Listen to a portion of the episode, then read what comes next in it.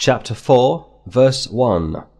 Then was Jesus led up of the Spirit into the wilderness to be tempted of the devil.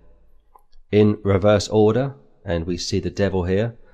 This is the first time that Satan, also known as Lucifer, appears in this gospel. And some so called Christian groups don't believe that Satan exists, but uh, he is found in both testaments. He initially was a beautiful cherub and he had great responsibility, but sin was found in him, pride came along, and he wanted to become like the Most High. He wanted to replace the Most High, according to Isaiah 14. Therefore the Lord punished him, and he became the serpent, which tempted Eve, and through Eve's fall, the entire human race fell into sin. Also, see here a reference to the Spirit, Holy Ghost, and the Holy Spirit gave the Lord Jesus Christ the ability to do what he did. Paul says that the Lord emptied himself in Philippians 2, and therefore the Holy Spirit came alongside the Lord and gave him the ability to do what he did.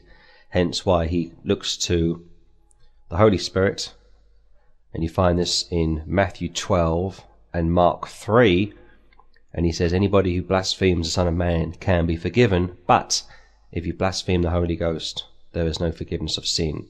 Why? Well, the Holy Spirit was, of course, driving the Lord along. The Lord Jesus Christ did what he did through the power of the Holy Ghost. Also, this expression led him up into the wilderness to be tempted. This is one of the handful of scriptures which puzzles Christians. Why is Satan tempting the Lord? Why was the Lord baptized in the first place? We saw in the third chapter that even John said, You are without sin. But here the devil is going to try and tempt him. And uh, the devil may be a cherub, he may be an angel, he may be incredibly smart, but he's not God. He only has so much knowledge, whereas the Lord, of course, knows everything, the beginning from the end. 2. And when he, Jesus, had fasted forty days and forty nights, he was afterward a hungered. And when the tempter came to him, he said, If thou be the Son of God, command that these stones be made bread. So the temptation here starts in verse 1. By verse 3, he's questioning the Lord's deity, something that the Jehovah's Witnesses do, the Christadelphians do, the Muslims do, the Scientologists do, and pretty much every other unsavory organization in the world. But here, the old liar, the old deceiver, the old tempter himself is questioning the Lord's deity. 4. But he answered and said, It is written, Man shall not live by bread alone, but by every word that proceedeth out of the mouth of God. This is a direct quote from the eighth chapter of Deuteronomy, and the Lord is quoting Deuteronomy because it is the Word of God. In fact, the New Testament cites the Old Testament around 80 times. Every word of God was inspired and has been preserved. And here the Lord goes straight to Scripture to silence the devil. Of course, Satan is tempting Jesus. He wants to give him physical food he hasn't eaten for 40 days. And along with Elijah and Moses, this wouldn't be something that everybody would wish to do. I knew a man some years ago who got saved later in life, and he had been a chain smoker for many, many years. And he got wonderfully saved, had an amazing ministry, but on one occasion he decided to fast. And he didn't eat properly for several days, and it may have been even a week or two, I can't remember, but uh, he fell very ill around this time, and uh, his health deteriorated, and the doctors are called, and he went into a coma and sadly died. He was in his mid to late 60s, wasn't that old really, but uh, his chain smoking, his poor living pre his salvation days caught up with him, but his intentions were sincere. He wanted to fast, he wanted to focus on the Lord, he wanted to be closer to the Lord, and sadly for him, it cost him his life. As I say, a marvelously saved man, a tremendous ministry, but uh, fasting has to be done carefully. You need to be careful that you don't overdo it. And uh, as I say, this brother went into eternity quite possibly earlier than he would have done had he been more sensible. But uh, he did what he did. We have free will, and he's now with the Lord. 5. Then the devil taketh him up into the holy city, and setteth him on a pinnacle of the temple, and saith unto him, If thou be the Son of God, cast thyself down.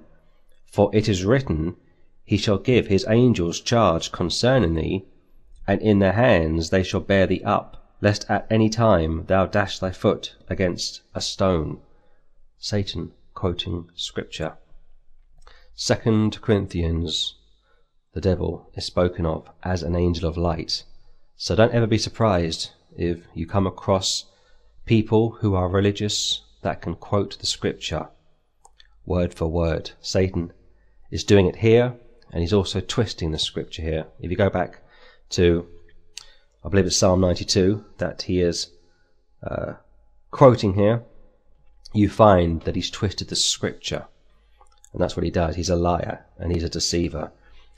Verse 5 speaks about the holy city, which is Jerusalem, and there isn't one mention of Jerusalem in the Quran. And yet, if you speak to any Shiite or Sunni Muslim, they will tell you with a straight face that Jerusalem belongs to the Muslims. And they quote this erroneous and far fetched claim that Muhammad ascended up on a horse from Jerusalem, but there is no reference of this in the Quran, whereas Jerusalem is found 2,500 times in the Old Testament alone. Verse 1 had the Holy Spirit taken Jesus up into the wilderness. Verse 5 has the devil taken him up into the holy city. These are strange verses. They aren't very easy to understand. But uh, what we can say for sure, because we already know this from other scriptures, is that the Lord Himself is obviously a spirit being. Satan is a spirit being. And the Lord has two natures. He is God and He is man. So my first thoughts when I looked at this chapter earlier was that it would be difficult to conceive of Satan tempting the Lord's deity. He knows who Christ is. There are other chapters, other sections of the Gospels when the Lord comes across demon possessed people and they say, We know who you are. You are the Holy One of God. So Satan knows, of course, who Christ is. So all I can really gauge from this is he must be tempting the Lord's human side, hence his hunger from verse 4. And as I say, by 5, he's taken him up to the holy city and put him on a pinnacle, which I believe was about 450 feet high. So it's pretty high. And uh, as I say, by verse 6, he's twisted the scripture, which all false religions do. 7. Jesus said unto him, It is written again, Thou shalt not tempt the Lord thy God. What an amazing piece of scripture. You won't tempt the Lord thy God. Again from Deuteronomy, but here Jesus is speaking. He's saying, You won't tempt me, the Lord your God, deity.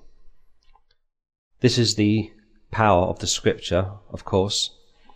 Every word of God is from heaven and has the ability to change lives. That is why it is referred to in the book of Hebrews as a sharp two edged sword, and when it's used correctly, can do great things. But if it's used incorrectly, it can do severe damage. 8. Again, the devil taketh him up into an exceeding high mountain, and showeth him all the kingdoms of the world, and the glory of them, and saith unto him, All these things will I give thee, if thou wilt fall down and worship me. He is called a liar. He's called the father of lies, in fact. So we have to approach this with the view that he is a liar, but also what he is saying does have some truth, because Paul says that the devil is the God, g, of this world. So the entire political, economic, and apostate religious system is in his pocket. So he obviously had the world and all its glory in the fourth chapter to give to the Lord. It would be difficult to have him make an empty promise that he couldn't substantiate, that he couldn't fulfill if he didn't have it to begin with. So leave the scripture as it is. He's offering the Lord the glory, the kingdoms, food, because he obviously has that to give him. 10.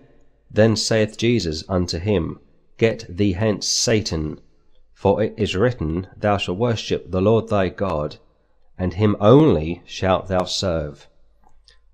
Once again, quoting scripture Scripture should be your final authority. Never mind church tradition, councils, popes, your favorite TV evangelist, your favorite YouTuber.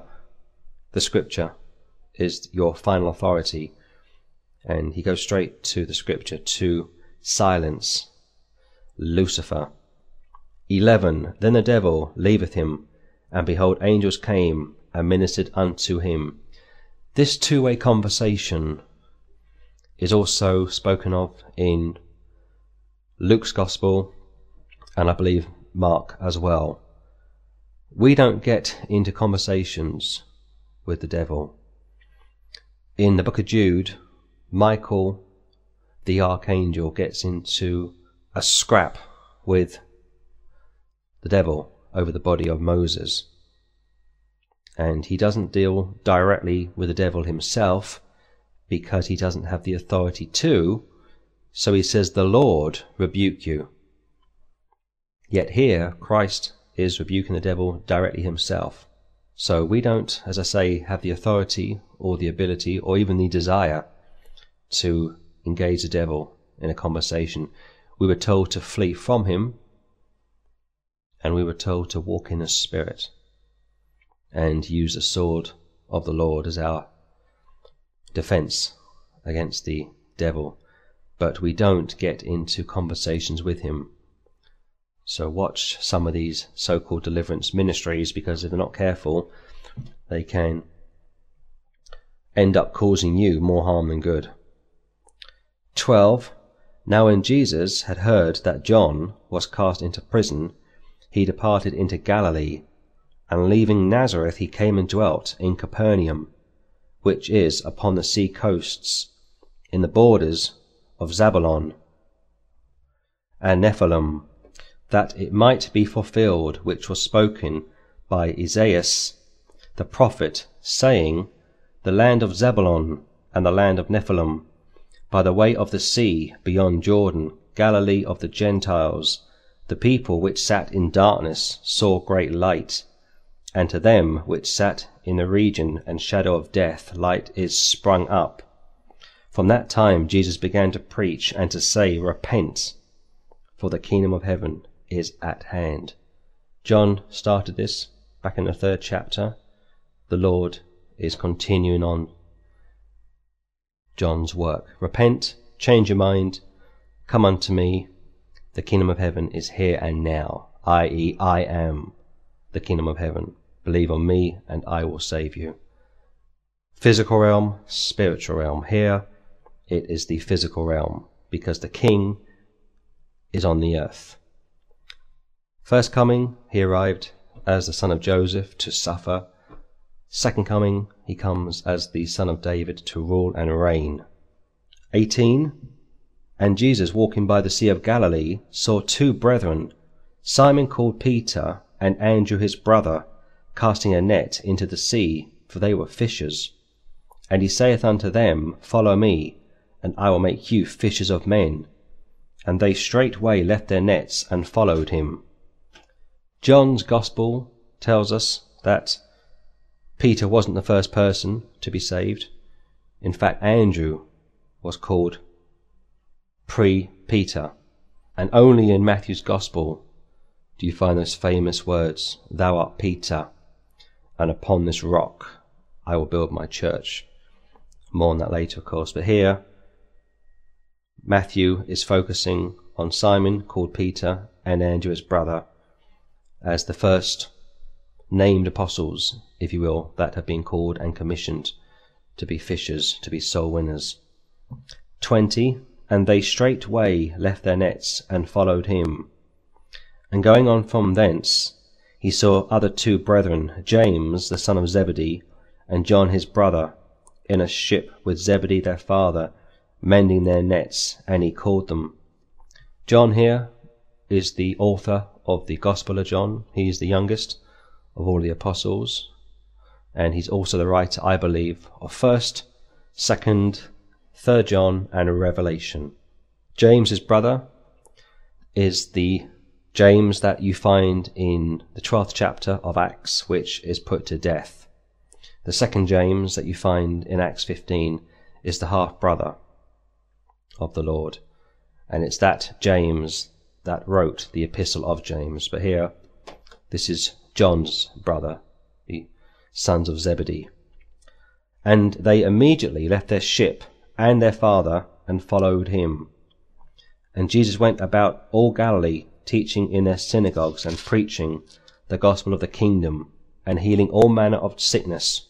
And Jesus went about all Galilee, teaching in their synagogues and preaching the gospel of the kingdom, and healing all manner of sickness and all manner of disease among the people.